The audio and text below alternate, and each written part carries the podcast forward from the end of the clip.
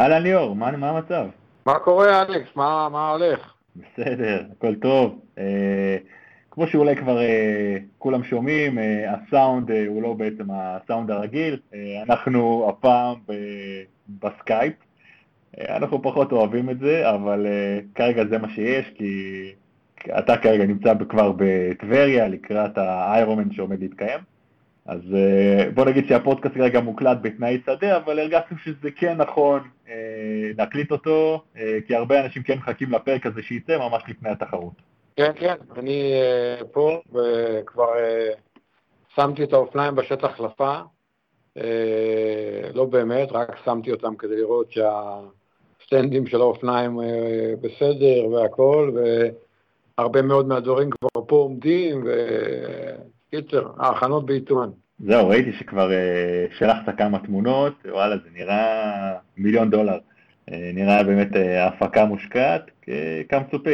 כן, כן, כן, כן, תשמע, אני מאוד מקווה שמה שהיה טוב שנה שעברה יהיה טוב גם השנה, ומה שהיה פחות טוב שנה שעברה ישתפר ויהיה יותר טוב השנה, וכל מה שתלוי בצוות ומי שפה אחראי על התחרות והכל. כמובן שיש דברים שלא בשליטתנו, אבל בואו לא נקדים את המאוחר, נדבר על זה בהמשך. כן, כן, בדיוק, נמשיך את זה להמשך. טוב, בסדר, אז בואו, כמו תמיד, אנחנו מדברים על התחרויות שהיו והאירועים שהיו, ודווקא היה לנו אירוע מגניב ממש. בעצם יאן פרודנו ביקר בארץ, אז בעצם יצא לנו לבלות איתו קצת. בוא תספר. יאן פרודנו הגיע לארץ ביוזמה של קומטק, שמפיקים פה את האיירונמן בישראל, יחד עם אוקה, שבעצם פרודנו הוא ספורטאי חסות של אוקה, ובעצם זה היה פרויקט משותף של שני הגופים האלה. הביאו את פרודנו פה לשבוע לארץ, ועשו איתו כמה פעילויות, כמה סשנים. אנחנו היינו בסשן ביחד באוניברסיטת באר שבע, המכון של סילבן אדאמס מעורב באוניברסיטת באר שבע, והאירוע היה שם,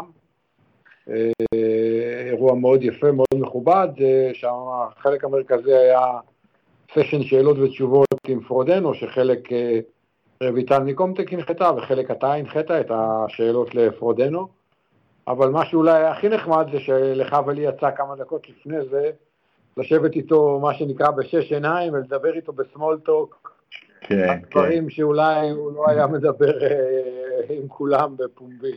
כן, נכון, תשמע, בדרך כלל אנחנו רגילים לתפוס אותו, תמיד הוא עונה את התשובות הרגילות, והרבה, אתה יודע, אומרים שהוא איש עסקים מעולה, ומאוד, אתה יודע, מנסה כל פעם למכור, אז פה ממש תפסנו יאן קצת שונה, שזה היה ממש נחמד.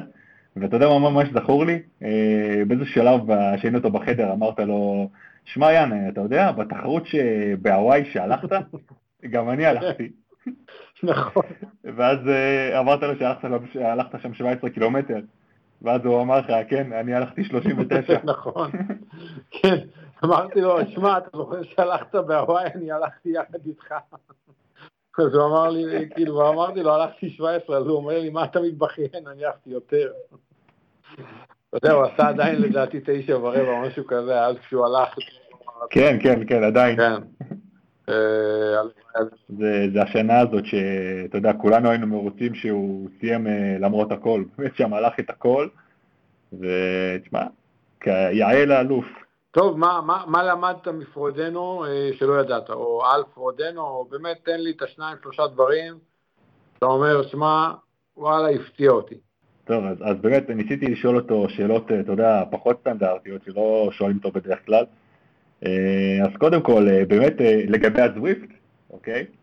אז מסתבר שיאן לא אוהב לרכב בארג מוד, הוא אף פעם בחיים לא רוכב עם הארג מוד. הוא בעצם, האמת שאתה יודע, אני רואה שאתה מחייך, אז אני יודע שאתה רוצה מהתשובה. אתה יודע דעתי בעניין הארגון.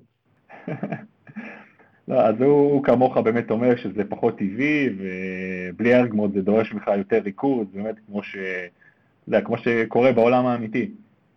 אז אתה יודע, גם אפילו שאלתי אותו, הרגשתי שהוא כאילו כל כך, זה כל כך רחוק ממנו, נראה לי הוא בחיים אפילו לא רחב במוד הזה. אתה יודע, פשוט אני יודע שהרבה מאזינים שלנו, כן, אתה יודע, רוב מי שמשתמש בטריינר או דוויפט, כל האפליקציות האלה, הרי הכל סובב סביב הארגמוד הזה, אז מסתבר שיאן לא בקטע. כן, כן. מה עוד? שאלתי אותו, אתה יודע, תמיד אנחנו רגילים לראות את יאן, עם כל הציוד הכי מטורף על האופניים, הכל, אתה יודע, משופצר, הדפסות לתממד, האירוברים הכי חדשים, גלגלים, הכל, אז אתה יודע, איכשהו אני ציפיתי שמקצוען ברמה כזאת, אז יש לו איזשהו, אפשר להגיד, או שהוא בעצמו גם פעמים חוקר את זה, יש לו יותר מילה בדברים של מה שמייצרים עבורו, אז שמה, הוא פשוט אמר שאין לו מושג בערך, ויש לו פשוט אנשים שעושים הכל בשבילו, ופשוט, אתה יודע, הכל פשוט קורה בלעדיו, בוא נגיד ככה. אז זה די הפתיע אותי שאתה יודע, הוא בכלל לא מעורב בכל התהליך הזה. כן, כן, כן. תשמע, כן, זה נכון. אני יכול להגיד לך שאני, עניין אותי לשמוע שהוא אמר שהוא לא מתעניין כל כך במה שקורה בתחרויות אחרות. הוא לא עוקב כל כך אחרי מקצוענים אחרים, תוצאות, מיקומים. אין לו כל כך מושג מה היה בתחרויות אחרות. יותר נדבר על הפנלטי של סם לונג, אבל הוא אמר שהוא שמע משהו, אבל הוא לא באמת עקב, נגיד, אחרי אליפות העולם בחצי. אז אתה יודע, זה היה ככה מעניין לשמוע. ועוד דבר שמאוד אהבתי שהוא אמר, הוא אמר, עם כל הכבוד לכל הזמנים, תוצאות, ציים וכל הדברים האלה, מה שמשנה בסוף זה מי מנצח בתחרויות החשובות, נגיד, באליפות העולם ודברים כאלה. שהוא אמר שזה מבחינתו מה שקובע, וכל השאר זה נחמד, אבל זה לא הדבר האמיתי, ואני סופר מסכים לזה, בתור אחד ששולד מכל הסטרבה, ומכל הזמנים, ומכל הניסיונות לעשות ציים, שיא העולם באיש ברזל, וכל השטויות האלה, אני נגד זה, כי אני חושב שאי אפשר לשנות מסלולים ותנאים, וכדומה, ואני תמיד מסתכל מי מנצח, נגיד באליפות העולם באיש ברזל, בעיניי זה הדבר הקובע, ואתה יודע, שמחתי לשמוע שגם הוא חושב ככה, בוא נגיד ככה. כן, הוא גם באיזשהו מקום מבין שכנראה גם הטרי באטל הזה שהיה עם סנדרס, אתה יודע, זה טוב ויפה, אבל בסופו של דבר, אתה יודע, יש את התחרויות הבאמת חשובות. כן, כן. ואגב, עוד משהו מעניין, הרבה פעמים באמת מדברים תמיד על הצוות מסביב יאן, שתמיד אומרים שיש צוות שלם סביבו, ואתה יודע שזו תעשייה שלמה שם, אז אתה יודע, שאלתי אותו באמת מה זה הצוות, ממי מורכב, והאמת שזה לא כזה הרבה אנשים, גם מזה די הופתעתי, שיש לו חבר קרוב שזה גם המנהל שלו, יש פיזיותרפיסט, ועוד, אני חושב שהחבר'ה מקניון, לא יודע, שדואגים לו לאופניים, אבל, אתה יודע, זה די יחסית מצומצם. גם את הטרייבאטל, הוא אמר שהוא והחבר שלו פשוט ארגנו לבד. אז זה גם די הפתיע אותי, האמת. ואני מקווה שזו האמת. שמה, הוא גם נתן הרבה קרדיט לאמה, אשתו. הוא אמר שהוא הרבה דברים, אתה יודע, מתייעץ איתה, ושותפה בקבלת החלטות. ובהקשר הזה הוא אמר שהוא, אתה יודע, הוא תכנן לעשות את הוואי השנה ולפרוש, כמו שחשבנו, אבל קרה מה שקרה, והוא לא עשה את הוואי השנה, והוא רוצה לעשות את הוואי שנה הבאה, ושאיפה לנצח, ואז לפרוש. אתה יודע, הוא כבר בין 41, 42, וזה נשמע מאוד הגיוני. כן, האמת גם ידענו, זה סוג של ידענו, נכון? גם אמרנו את זה שאתה יודע, הוא הולך לעשות את הוואי אם הוא לא היה פצוע, וזהו, הוא מסיים כאן, כי זה גם הדבר הגיוני לעשות, ופורדינו אדם די הגיוני. לגמרי, לגמרי. אדם סופר הגיוני, תשמע, הוא בן אדם חכם, יש לו quality star, והוא בן אדם ממולח, הוא איש עסקים לא פראייר, הוא מעורב בהרבה מאוד חברות. חצי מהחסויות שיש לו הבגדים, זה חברות שהוא שותף בהן. שזה די מדהים, אתה יודע, שאנחנו בדרך כלל, אתה יודע, יש הרבה מאוד פרו, אבל אני לא מכיר אף אחד באמת ברמה הזאת, כאילו גם ברמה העסקית מעורב ככה, ובאמת שמות גדולים יחסית שמגלגלים הרבה מאוד כסף. וגם מישהו שם שאל אותו מהקהל בעצם על העתיד שלו, אחרי שהוא יפרוש מה הוא יעשה, אז הוא אמר שהוא כרגע מרגיש די יחסית מסודר מבחינת המצב שהוא נמצא בו. אני יכול להבין אותו. מסודר זה understatement. וטוב, מה עוד היה לנו? היה לנו אליפות העולם בחצי. נכון, נכון. אז בוא נדבר קצת נשים, גברים וישראלים. בוא נתחיל מהגברים. אתה יודע, אני אמרתי שגוסטב וידן נראה לי לא בכיוון. הוא היה נשמע ברעיונות מאוד מופסס, וכאילו כל הזמן אמר שהוא עייף וקצת מותש מנטלית וזה, זה היה ברור שזה לא הולך למקום טוב, אחרי שהוא ניצח בהוואי. כן, במיוחד שהוא כל כך היה שחצן בקונה וזה, ופתאום אתה שומע אותו מדבר ככה, זה היה מאוד מפתיע. כן, כן. זהו, ואז אתה יודע, באמת בתחרות הוא פרש מתישהו בריצה, נראה מההתחלה שהוא לא בכיוון, ואתה יודע, בלומפילד היה מה שנקרא חם מאוד אחרי המקום השלישי שהמאכזב בהוואי, המקום השלישי המאכזב מבחינתו. הוא ירד לריצה, רץ עם בן קנו חלק מהזמן, בן קנו קצת יצא פרייר והוביל אותו רוב הריצה, בסוף בן קנו סיים. כן, הוביל אותו רוב הריצה, עד בערך הקילומטר ה-17-18, שזה גם היה... אתה יודע, מה זה הוביל אותו? אני לא חושב שהיה לו שם הרבה ברירה, מה כבר יכל לעשות? כן, כן. זהו, בסופו של דבר בלומנפלד ניצח.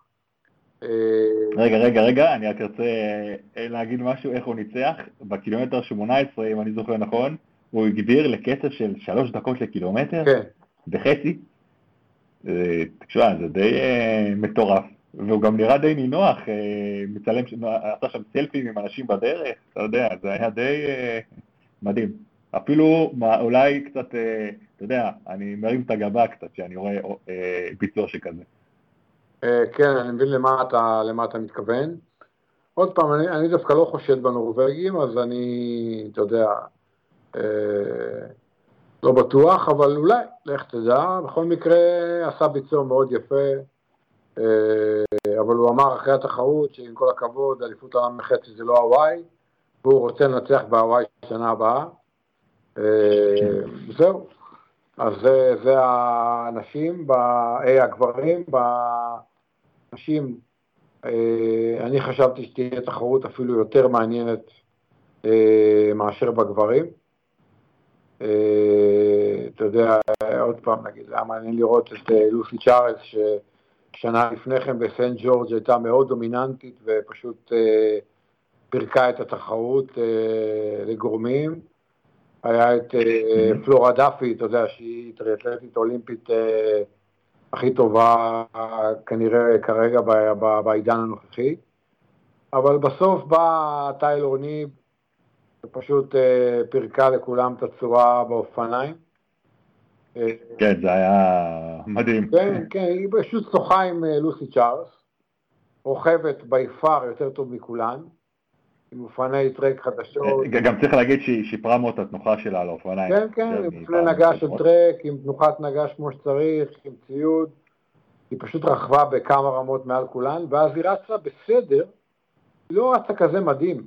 אתה יודע, היו כמה אנשים שרצו יותר מהר מנה, אבל היא פסחה כזה פער באופניים, שזה כבר לא היה רלוונטי, ואתה יודע, פולי לורנס ולוסי צ'ארלס, הם רצו סבבה, אבל זה כבר לא יכול לסגור עליה.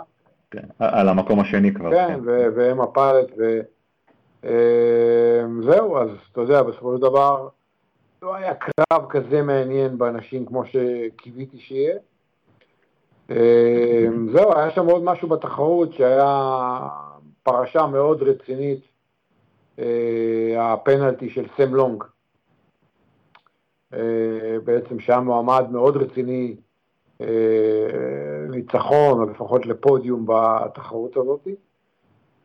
כן, פנלטי על דרפטינג. כן, הוא קיבל פנלטי לא ברור, אתה יודע שגם האיירונמן קצת שיקרו בהקשר הזה, כי בהתחלה הם פרסמו שהוא קיבל פנלטי על משהו שקרה דקה לפני שבכלל חשבו שהוא קיבל את הפנלטי, כי היה סרטון שראו אותו עוקף מישהו, ואז מישהו עוקף אותו, ואז כאילו הוא קיבל פנלטי על זה.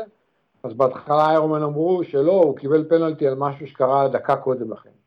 אחר כך הם שינו את הגרסה שלהם ואמרו לא, לא, לא, הוא קיבל פנלטי באמת על מה שקרה שם בעקיפה הזאת.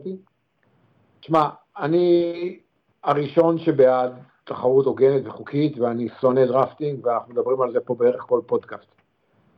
מצד שני, אני מרגיש שמה שקרה עם סם לונג זה מאוד לא הוגן. הוא יצא שעיר לעזאזל, והוא הבן אדם האחרון שזה מגיע לו, כי הוא כזה שחיין גרוע יחסית, הוא תמיד יוצא מהמים ממש מאחורה, רוכב כל הכוח, רוכב כל הדרך לבד, או סוגר על כולם מתישהו. ובאמת, הבן אדם האחרון שאפשר להגיד עליו שהוא עושה דרפטינג, שהוא סתם יושב בשיירות ומוצץ גלגלים, מה שנקרא, זה סם לונג. ובסוף שהוא דווקא מכולם יקבל את הפנלטי על דרפטינג, פנלטי של 5 דקות, שבעצם גמר לו את התחרות. שמע, זה היה אבסורד במיטבו. אתה יודע, זה בערך, אתה יודע, לשבת סביב 10 ברוני סמים, ולתפוס מישהו שמאשן ג'וינט ולהכניס אותו לכלא. אתה מבין כמובן, כאילו, כן. זה אבסורד, אתה מבין כמובן, זה הבעלם האחרון שמגיע לו, שיחשבו בכלל בצחוק שהוא עושה דרפטינג או עושה משהו לא הוגן באופניים, וזה היה סופר מתסכל, סופר מעצבן. כן, זה גם היה אכזרי, זה היה אכזרי מהצד שלו גם, כי זה הייתה ממש תחרות מטרה בשבילו, הרי הוא פספס גם, הוא לא היה בקונה, נכון? זה, הוא כל הזמן, הוא התאמן רק לזה, ולחטוף שם את הפנלטי הזה, ושכל הכל ילך לעזאזל, וואו, זה מנטלית, אני לא יודע, אתה יודע, זה ברור זה שבר אותו שם, השאלה איך הוא מתאושש עם זה, אתה יודע, להמשך. בינתיים, אם נשפוט לפי מה שקרה אתמול באריזונה, הוא לא התאושש, אבל... לא, אתה יודע, זה עוד פעם הציף את כל בעיית הדרפטינג באיירומן, שיפוט דרפטינג, אתה יודע, הרי כשיש שיירה של 10 מקצוענים שרוכבת נגיד 10 מטר אחד מהשני, והוא מגיע מאחור, מה הוא יכול לעשות? מה הוא אמור, לעקוף את כולם במכה? הוא לא יכול לעקוף את כולם במכה, אז הוא נכנס באמצע, ואז הוא קרוב מדי, ואז הוא יוצא לעקיפה, ואז עוד מישהו יוצא לעקיפה. קיצור, יש בעיה, אני לא יודע איך לפתור אותה, אבל הפנלטי הזה הציב את הבעיה עוד יותר, וסם לונג עכשיו מנסה לייצר איזשהו כוח של המקצוענים, לנסות לשנות את הכללים קצת בהקשר הזה, כדי לפתור את הבעיה הזאת, כי באמת מה שקרה זה אבסורד, זה קרה גם בהוואי עם דיטלב ועוד כמה אנשים, וזה קרה עכשיו באליפות העולם בחצי, באמת האיירונמן צריכים לחשוב איך פותרים את הדבר הזה, כי לתת לסם לונג פנלטי זה באמת היה לא בכיוון בעיניי. אני מסכים לגמרי. טוב, ישראלים? ישראלים, תשמע, אני לא עקבתי אחרי כל הישראלים, אי אפשר היה, אבל היו שם לא מעט ישראלים, גם גברים, גם נשים, שהרבה מהם קיבלו את הסלוטים בטבריה, בשנה שעברה פה בתחרות בטבריה, לא כולם. תשמע, היה מאוד קר, אני יודע שכולם סבלו מהקור, היה קר מאוד בבוקר כמו בישראמן, אפילו יותר, והישראלים סבלו עוד יותר כי הם באו ממזג אוויר יחסית חם, וגם אנחנו לא רגילים לזה. זהו, סך הכל ראיתי שלא מעט ישראלים התחרו סולידי ויפה, לא ראיתי משהו outstanding, אבל אולי גם פספסתי, קשה באמת לעקוב אחרי כולם. אבל אתה יודע, זה יפה לראות שיש עוד תחרות, שיש הרבה ישראלים ואליפות, ואני מאמין שגם שנה הבאה אליפות העולם בחצי בפינלנד, ויש סלוטים בטבריה, כי יש פה גם חצי השנה, אז גם שנה הבאה אני מאמין שנראה לא מעט ישראלים. כן, שמע, זה באמת יפה לראות משנה לשנה, אתה יודע, יותר ויותר ישראלים באליפויות האלה, פעם זה היה משהו ממש ממש נדיר, אתה יודע. ועכשיו, אתה יודע, ממש בכל תחרות יש כבר ייצוג יפה ואפילו יותר מיפה. ובוא נראה אם זה ממשיך גם אחרי התקופה של הקורונה. כי כמו שאמרנו בעבר, חילקו הרבה סלוטים, עכשיו זה טיפה ירד, אבל עדיין נניח תחרות כמו בטבריה עכשיו בסוף שבוע, הרבה מאוד סלוטים לישראלים. כן. שמע, יש לא מעט זרים, אתה יודע, מגיעים 900 זרים לתחרות, חלקם בחצי, חלקם במלא. ועדיין אני חושב שאתה יודע מתוך, תחשוב יש 75 סלוטים במלא ועוד 45 סלוטים אני זוכר נכון בחצי, אז אתה יודע זה 120 סלוטים בסך הכל לאליפויות עולם שנה הבאה. אני חושב שהגיוני שזה לפחות איזה 60 סלוטים 70 סלוטים הלכו לישראלים, חלק למלא חלק לחצי, אז אתה יודע, אנחנו לאט לאט נהיים מעצמה באליפויות עולם. חבל על הזמן. יפה, טוב. טוב, אז בואו נעבור עכשיו לנושא העיקרי של הפרק הזה. בואו נדבר קצת, אתה יודע, על טבריה, קצת טיפים שלנו, כי בואו נגיד, אני קיבלתי הרבה מאוד הודעות מאנשים, ואני אפילו לא רוצה לחשוב על כמה אתה קיבלת, כי כרגע צפו לנו בסוף שבוע מזג אוויר, אפשר להגיד, טיפה סוער, מערכת חורפית כזאת, לא יודע איך אתה קורא לזה, מערכת מה?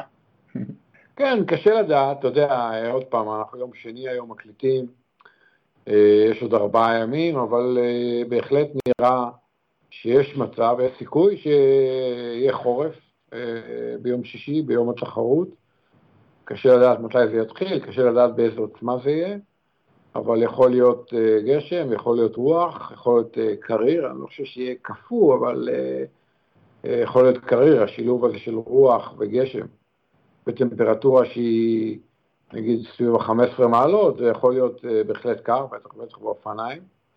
באמת קשה לדעת מה יהיה בסוף שבוע, אנחנו עוקבים אחרי התחזית ונערכים לכל המזג האוויר האפשרי, מה שנקרא. שנה שעברה כמובן חם, והשנה זה נראה לי שזה לא הולך להיות הבעיה שלנו. כן, אז אתה יודע, אני חושב שמי שמתחרה, א' צריך לדעת שזה מה שהולך להיות כנראה, הולך להיות על הצד היותר גשום, יותר קר וכדומה, כנראה. כמובן לעקוב אחרי התחזית בימים הקרובים, וגם אחרי פרסומים של התחרות, אם יהיו, מה שצריך לפרסמו, ולהתכונן לתרחיש באמת קר וגשם, ובמיוחד באופניים זה בעיה. אז זה נכון גם מבחינת אולי בחירת לבוש, ואופציות לבוש, וגם... זהו, אז בואו רגע נדבר, כי שנינו יצא לנו להיות גם בתחרויות קרירות וגשומות, במיוחד טלים, ששם חושב שרוב הזמן ירד גשם, אז בואו רגע באמת נדבר מה, אתה יודע, איך אתה באמת מתנהל ביום שכזה, אתה יודע, מהשחייה עד הריצה. תראה,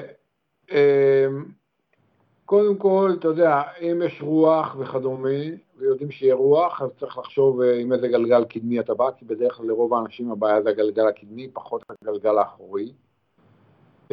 לחשוב עם איזה לחץ סביר אתה רוכב, כי הרבה פעמים שרטוב, אז האחיזה קצת פחות טובה, ואז, אתה יודע, לפעמים עדיף להוריד טיפה את הלחץ סביר. מצד שני, כמובן שכשיש גשם, אז יש יותר נטייה לפנצ'רים, אז צריך גם לקחת את זה בחשבון, מבחינת הערכות לפנצ'רים. כן, אבל פה רגע, אני רוצה להגיד משהו, פשוט אני, אתה יודע, אני רואה מלא סטטוסים בפייסבוק, כל מיני פוסטים של אנשים שרגע, מה עכשיו להחליף צמיגים, להחליף צמיגים כאלה וכאלה, ואתה יודע, שנייה האחרונה לפני התחרות, פתאום אנשים עכשיו, אתה יודע, שומעים כל מיני עצות, מתחילים להחליף צמיגים. אני לא יודע אם הייתי עכשיו, אתה יודע, מתחיל להחליף את הצמיג שאני רוכב איתו, בסופו של דבר המסלול שם די שטוח, אין שם יותר מדי פניות, אני לא חושב שנניח הייתי מחליף צמיג, אולי באמת הייתי מערך, כמו שאמרת, עם הלחץ אוויר, ויותר התנהלות נכונה במצב כזה של גשם, ופחות עושה עכשיו רכישות של הרגע האחרון. לא, לא, ברור, אני רק אומר, אתה יודע, צריך לקחת בחשבון את האפשרות של גשם, עוד פעם. מהבחינה הזאת, ואתה יודע, אם יש תנאים מעוננים בשחייה, אז כמובן הראות פחות טובה, ואז כל מי שבדרך כלל שוחה עם שקפת תקיעה זה בעיה. ביגוד חם זה מאוד אישי, אתה יודע, אנחנו יודעים שיש אירופאים שבאים לתחרות במזג אוויר קר ובכלל לא מתלבשים, ויש אנשים שרגישים לקור, ואתה יודע, במיוחד אנחנו הישראלים, וקור וגשם וזה, זה מה שאנחנו פחות מתורגלים, פחות טובים בו. אני חושב שצריך לחשוב על נושא המשקפיים ברכיבה. מי שרוכב בקסדת נגש עם משקף, אז לא לשים משקף כהה, אתה יודע, לחשוב אם המשקף הוא יותר טוב בגשם, או עדיף למשקפיים רגילים, שאתה יכול... כן, בדיוק, אם לא רחבתי איתו בגשם, אז זה משהו שהייתי שוקל פעמיים, כי נניח אז בטאלין, שמע, היום אם שואלים אותי מה היה ברכיבה, אין לי מושג בכלל, כי מרוב שגם הקסדה תופסת את הידים, הבית זו כאילו, וגם כל הטיפות של הגשם, זה די נוראי. אז באמת זה שיקול שלי, מישהו לא רגיל לרכב ככה, אני לא יודע אם זה משהו שהייתי ממליץ עליו. כן, כן. זה לא נעים. ובאמת הנושא של הקור, אתה יודע, עוד פעם, שפס, מעי, שרבולי ידיים, זה כל אחד מה שהוא חושב שהוא צריך, לא יודע, כיסוי נעליים וכדומה. כאילו זה לא כואב להוסיף משהו ספייר בתיק החלפה, נכון? מקסימום אתה פשוט זורק עוד משהו בתיק הזה, אז זה שם, מקסימום לא משתמשים, נכון? אני חושב יוצאים מהשחייה, אתה מעריך את המצב, מחליט. לגמרי, לגמרי. זהו, וגם, אתה יודע, עם קר וגשם וזה, בדרך כלל שותים קצת פחות, ואז מי שבונה על הרבה מאוד קלוריות בשתייה, הוא צריך לקחת בחשבון שיכול להיות שהוא ישתה קצת פחות, ואז הוא יכניס קצת פחות קלוריות. אז גם אולי על זה צריך לחשוב. אתה יודע, אז זה באופניים. בירידה לריצה, היית עכשיו נניח מחליף בגדים, נניח אם אתה כולך עכשיו ספוג ורטוב, באיזה תנאים היית מחליט נניח להחליף למכנס ריצה וחולצת ריצה? באיירונמן אוסטריה לפני כמה שנים, החלפתי בגדים כי רכבתי בגשם מרוב הרכיבה, ופשוט הייתי ספוג אמרתי בוא נתחיל את הריצה עם בגדים יבשים והחלפתי, אתה יודע, היה לי את האופציה אותי ב-T2 שמתי נכנסי ריצה וגופייה ובאמת קיבלתי החלטה להחליף בגלל שהייתי ספוג כולי בחליפה, אז כן, זה בהחלט יכולה להיות אופציה לא רעה להחליף בגדים, עוד פעם, אני לא יודע מה היה המצב, אבל מי שהולך לרוץ בחושך, אז אולי צריך לחשוב גם על ביגוד חם לריצה, אנחנו מכירים את זה מהאיסרמן, לפעמים כשיורד החושך, נכון שאתה כבר בפעילות הרבה שעות וזה, אבל נהיה קר, ואתה יודע, לפעמים קר לאנשים אפילו בריצה, עוד פעם, מ-5 הולך להיות חושך פחות או יותר, אז אתה יודע, יהיו לא מעט אנשים שירוצו לפחות חלק גדול מהריצה בחושך, אז צריך לקחת את זה בחשבון, אז זה פחות או יותר מבחינת ההיערכות בעיניי לתנאים וזה שיכול להיות שיהיה קר וגשם וכדומה. סבבה, טוב, נראה לי זה מספיק. סך הכל אני חושב שזה אחלה טיפים, אתה יודע, בסופו של דבר כל אחד מחליט מה הוא לוקח לעצמו, אבל כמו שאמרתי, אני אחזור על זה עוד פעם, באמת לא כואב לשים עוד משהו בתיקי החלפה האלה, אתה יודע, תמיד שיהיה את הספרים, להיות כאילו מוכנים כן לכל מצב, גם יש, לא דיברנו על זה, וגם יש את הספיישל ניד, נכון? אני מניח שגם בספיישל ניד אתה יכול לשים כל מיני דברים, אם היית צריך לשים שם משהו עכשיו, מה היית שם? קודם כל, איירונמן שינו לזה את השם, קוראים לזה פרסונל נידס,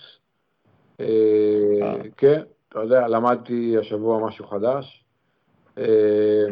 יהיה פרסונל נידס באופניים, למי שעושה מלא, בעצם יוכל להסקיד שקית שחכה לו בקילומטר 91 ברכיבה אחרי הפרסה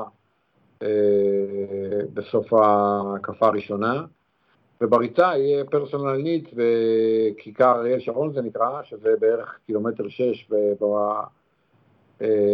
בלאפ הראשון בריצה, ואחר כך קילומטר בערך 17, 28, 39, כלומר עוברים 4 פעמים שם, ושם גם אפשר יהיה להפקיד כמובן מראש בשקית שלוקחים בזמן האיסוף של ערכת הרשמה,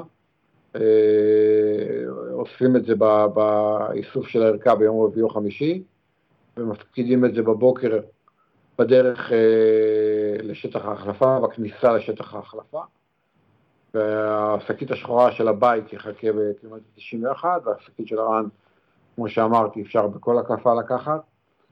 מה הייתי מפקיד שם? אז באמת מי אתה יודע, לא בטוח אם יהיה לו קר וזה, אולי לזרוק שם עוד איזה פריט לבוש חם, אבל זה צריך להיות פריט לבוש חם, שלא אכפת לך לא לראות אותו יותר לעולם, כי את השקיות האלה לא מקבלים חזרה. אוקיי? אז צריך לזכור את זה.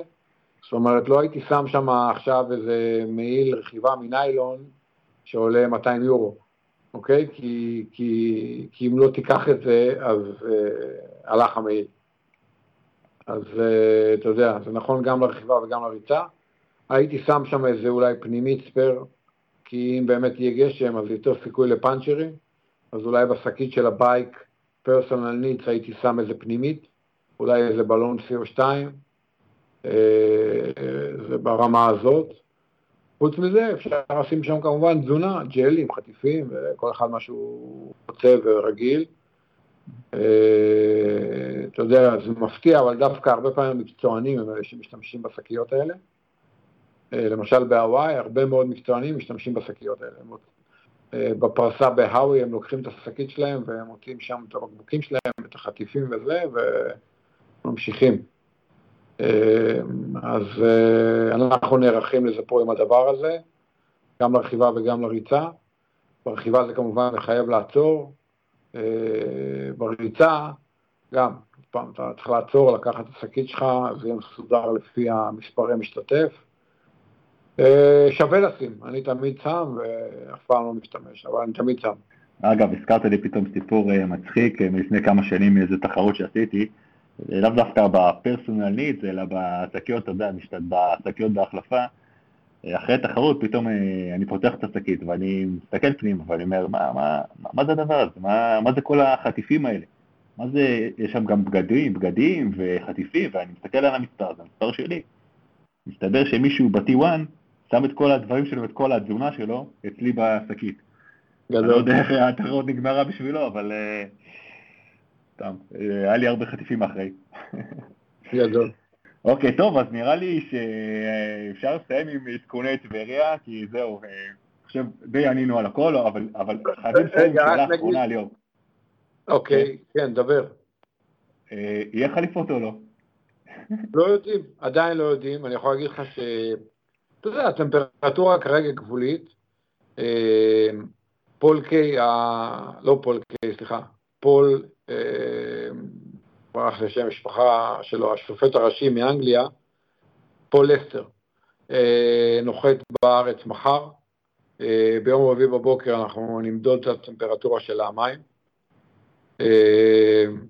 ואז אתה יודע, אם זה יהיה ביפר יותר נמוך מ-24.5 אז אפשר להגיד שכנראה סוחרים חליפות.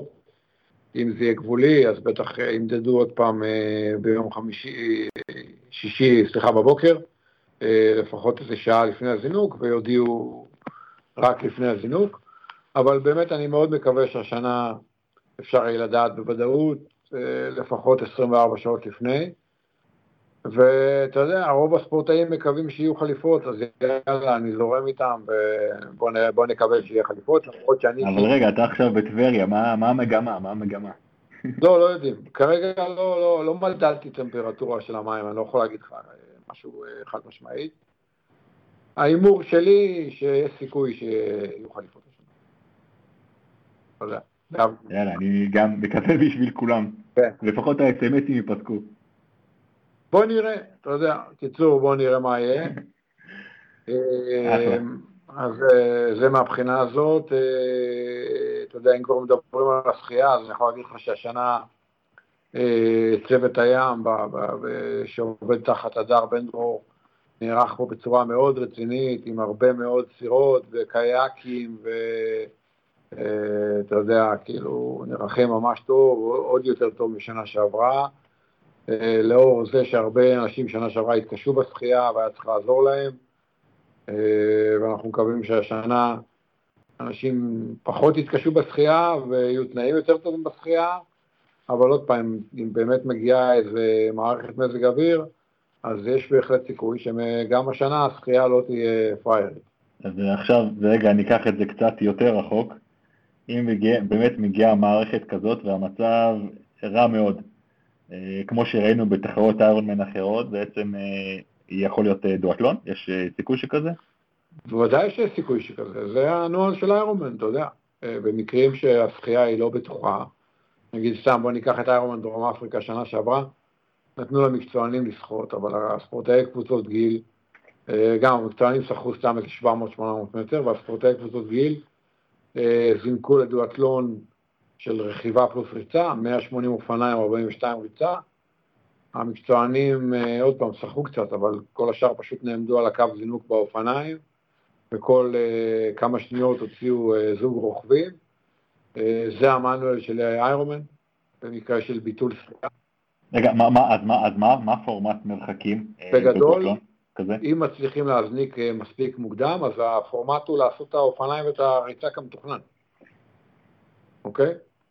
זאת אומרת, השאיפה היא, עוד פעם, בתחרות שראיתי בעבר, כשביטלו את השחייה, אז רכבו ורצו כרגיל, זה קרה, אם אתה זוכר, גם באירלנד, בתחרות הראשונה באירלנד, דעתי שבראונלי היה שם, אז פשוט היה 180 אופניים ו-42 ריצה, פשוט לא היה שחייה, לא, כאילו לא משנים כלום למעט זה שאין שחייה.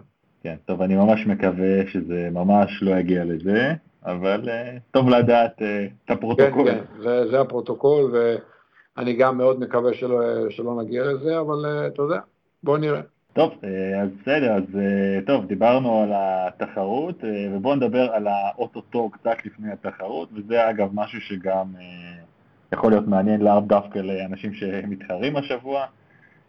בואו נדבר קצת על התגופה הזאת של הטייפר שהיא מאוד מתעתעת. כן, כן, שמע, כבר לא נשארו הרבה ימים, וגם באמת היום אנחנו יום שני מקליטים, עד שנעלה את זה, זה בטח יהיה לפחות יום שלישי, נשארו עוד 3 ימים בגדול לתחרות. שמע, זה קטע, כי אתה יודע, רוב האנשים בתקופה הזאת, במיוחד בימים שלפני התחרות, הם מאוד מתרגשים, והרבה פעמים ההתרגשות הזאת שהיא מתחילה מהראש, היא משפיעה על הגוף, ואז אנשים, אתה יודע, קשה להם לישון, חלק מהאנשים קשה להם לאכול, חלק מהאנשים להפך, הם ישנים וקשה להם לקום בבוקר, הרבה אנשים לא מרגישים טוב, מרגישים תחושת מחלה או חולשה.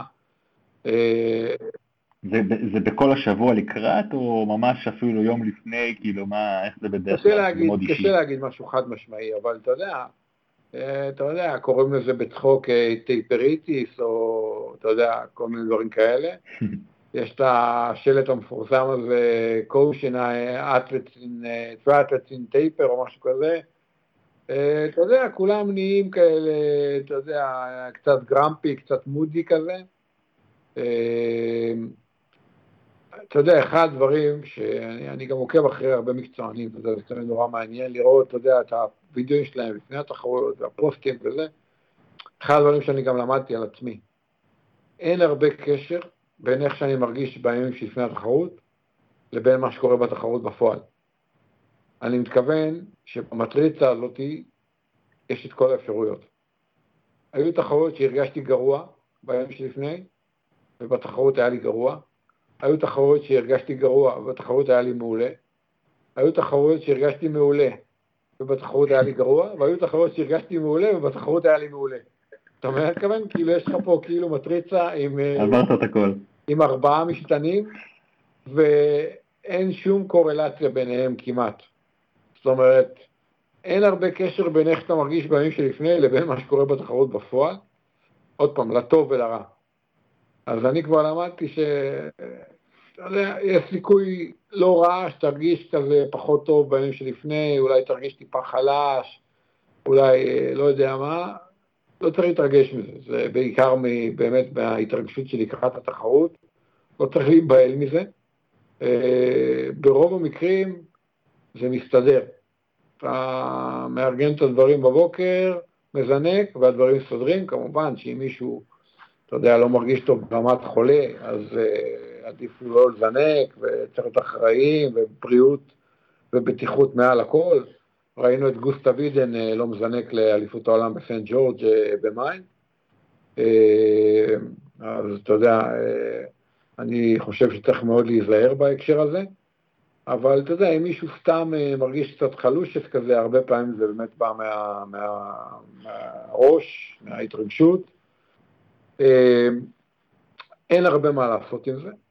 אני כן חושב שאתה יודע, הדרך שלי להתמודד עם זה, היא בעיקר לחשוב על כל האימונים שעשיתי, על ההכנה שעשיתי, על זה שאני מוכן טוב לתחרות, עוד פעם, בהנחה והתכוננתי באמת טוב לתחרות, ובאמת אני אומר לעצמי שאני אעשה הכי טוב שאני יכול, אני פתוח לכל האפשרויות, מה שיהיה ביום התחרות, אני פשוט צריך לשחות כמו שהתאמנתי, לרכוב כמו שרכבתי באימונים, ולרוץ כמו שרצתי בהכנה, ופשוט לעשות הכל, להיכנס לזה בהדרגה לאט לאט, והדברים יסתדרו, הם אמורים לקרות מאליהם. ותגיד, שאלה כזאת, אני עכשיו בשבוע הזה, יש לי כמה אימוני יחידות כאלה אחרונים שנשארו, ואני לא מרגיש טוב.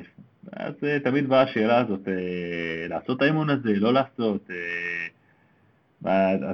איך אתה ניגש לזה? בדרך כלל צריך לעשות, כי כשאתה לא עושה אתה עוד מרגיש פחות טוב, כי אז אתה... ברצינות? הייתי בטח שתגיד שלא. לא, בדרך כלל אתה גם אוכל את עצמך שלא עשית, אתה מרגיש גרוע שלא עשית, ואתה מתחיל לרוץ חסרתים בראש, אתה גם אומר לעצמך, וואו, לא עשיתי את האימונים, בעיה, זה ידפוק לי את התחרות, זה לא טוב, וגם באמת אנחנו יודעים שיש קורלציה בין מצב הרוח לבין אנדרופינים ואימונים. אז במיוחד ספורטאים שרגילים להתאמן, לא להתאמן זה מתכון רע. אז אני כן בעד לדבוק בתוכנית, עוד פעם, למעט אם מישהו באמת חולה עם סימפטומים, או עם חום, או עם איזה אבחון, או זה, אז כמובן שלא.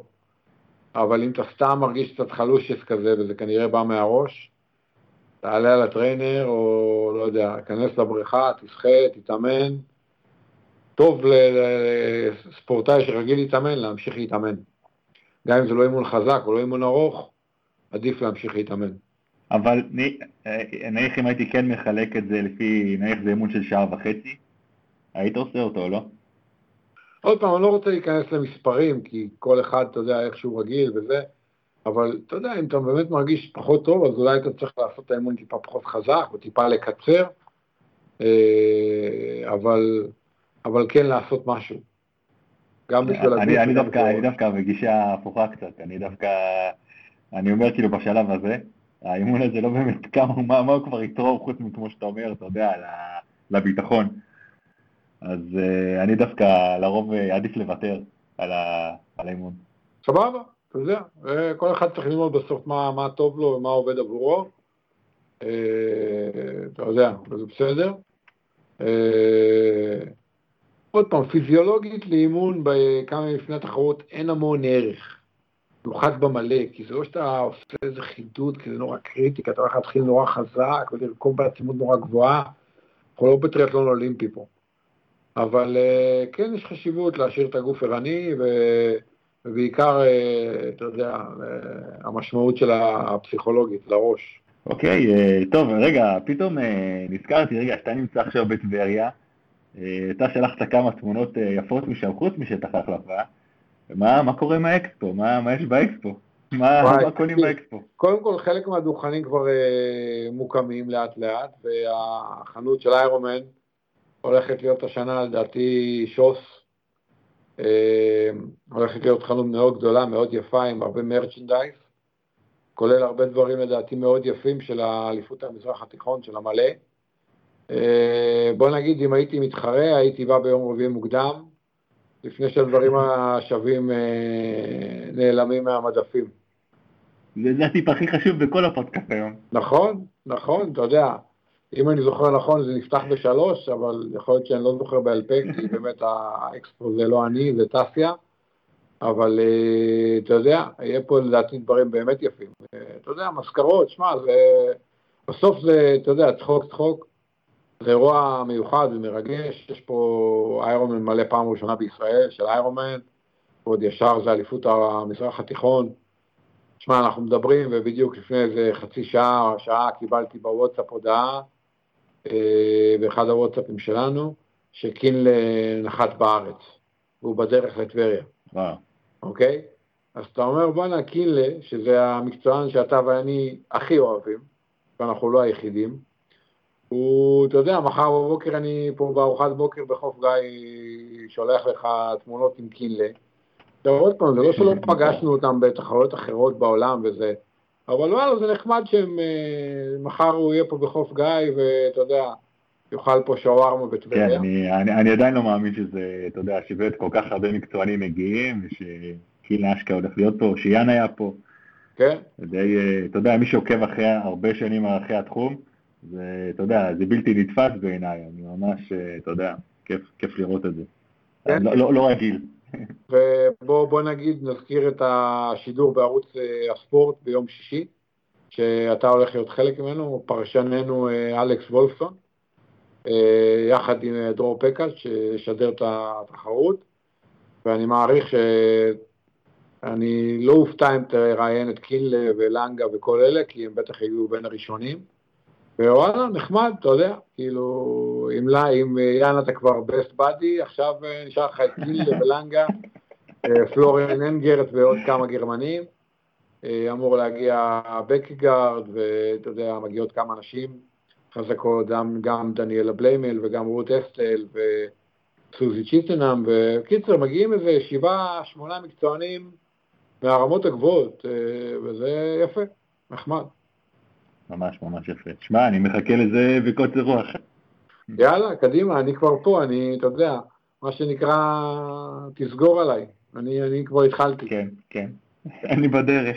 כן, בדיוק. סבבה, טוב, אז נראה לי כאן נצאים את הפרק, גם אתה צריך לרוץ וגם אני. כן. וזהו, סך הכל, אני מקווה מאוד שחצינו את כל הנקודות. אני שוב פעם חייב להגיד שהמפיק שלנו, של הפודקאסטים, לא רגיל לסטנדרט הזה של הסקייפ, ואני מאוד מאוד מאוד מאוד מאוד מצטער על האיכות, אבל חשבנו שיותר נכון להקליט את הפרק הזה, ולהוציא אותו לפני התחרות, כי אחרת זה פשוט לא היה יוצא. אז סליחה מראש. לגמרי, ופה האותנטיות מנצחת את האיכות, ואני שמח שהקלטנו את הפרק הזה. כן, אני גם, ונתראה בפעם הבאה עם המיקרופונים העורבים שלנו, אצלך בבית. לגמרי.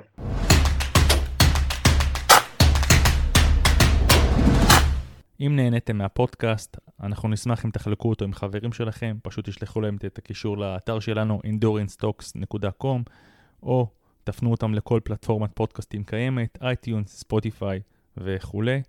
אם יש לכם שאלות, אתם מוזמנים לשלוח לנו אותם, אנחנו נעשה את מיטב המאמצים לענות עליהם כאן בפודקאסט. מה שלא נצליח לענות כאן, אנחנו מבטיחים לענות בפרטי, וזהו, עד הפעם הבאה.